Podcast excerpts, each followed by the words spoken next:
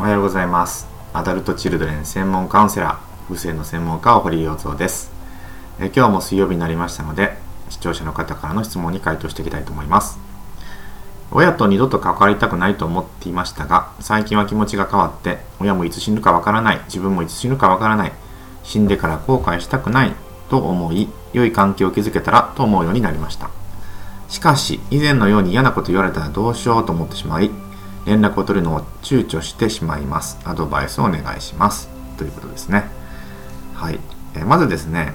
あのこの怖がって躊躇してる自分っていうのはあの過去の子供の時の自分なんですね。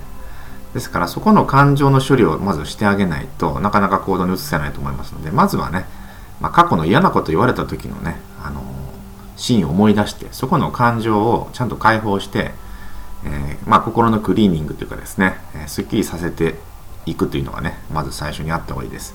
そうすると、その怖さというかね、嫌な感覚っていうのはあのだんだんなくなってきますんでね。で、その次ですね、えー、親が亡くなったら何を後悔するんだろうっていうのをね、ちょっと考えてほしいんですね。で、よくあるのが、まあ、あの、ありがとうとね、お礼を言ってないとかですね、えー、あとはですね、ごめんなさいとちゃんと謝れてないって、これはすごい多いですよね。あとは、大好きだったんだよとか、本当は愛してたよっていうね、そういう言葉を言えてないと。この3つがね、まあ、後悔としてもう三大後悔ですね。ありがとうと言えなかった。ね、ごめんなさいと言えなかった。愛してると愛してるよと言えなかった。みたいなのがですね、まあ、死別された親とか、まあ、他のね、友達、恋人、何でもいいんですけど、まあそういうね、伝えられないまま亡くなられてしまうとこういうのってすごい後悔になりやすいんですよね。だからそれを言えてないなとかいうのが結構あります。あとは、えー、まあアダルト治療の方の場合多いのはね、甘えたい気持ちがすごいあるのに全然未完了なままね、えー、死なれてしまうとすごい後悔とかね、ダメージを受けやすいんですね。えー、いつかはね、愛してくれるんじゃないかと思って期待をしてる自分がまだいるわけですよ。それが、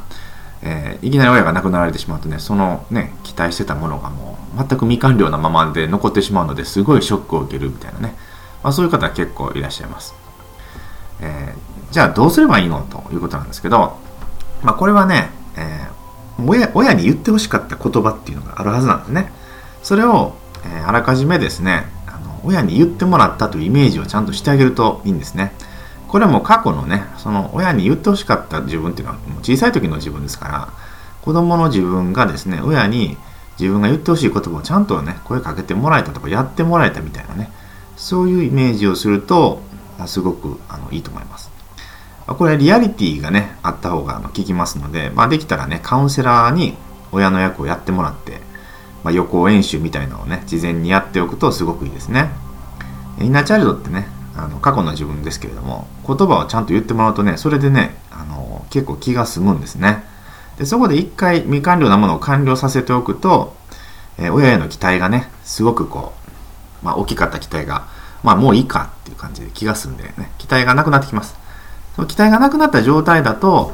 親がね変な反応をしてもそんなショック受けませんし、えー、自分のダメージになりませんからね。そういう状態にしてから会うんだったら会うっていうのがすごくいいと思います。まあねちゃんとこう親に言ってほしいことやってほしいことをちゃんとこうねシミュレーションしてね事前にあの完了させておいてその上でまあ親がどういう反応してもいいわと全然期待しませんという状態に、まあ、そこまでちゃんと強くなってたら直接会うっていうのもいいと思います。そうならないうちに会うとねもう結局なんやねんとやっぱりダメなあのやみたいな感じで あのダメージを受けてまた恨みが増えますんでね、えー、期待する状態期待を持ってる状態だったら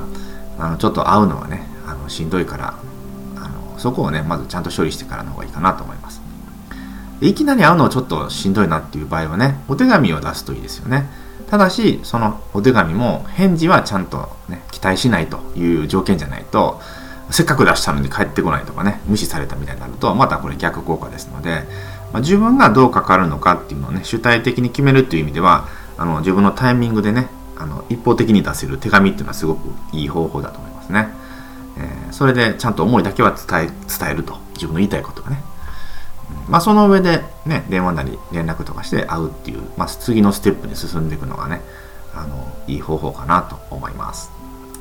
はいということで今日の質問への回答でした、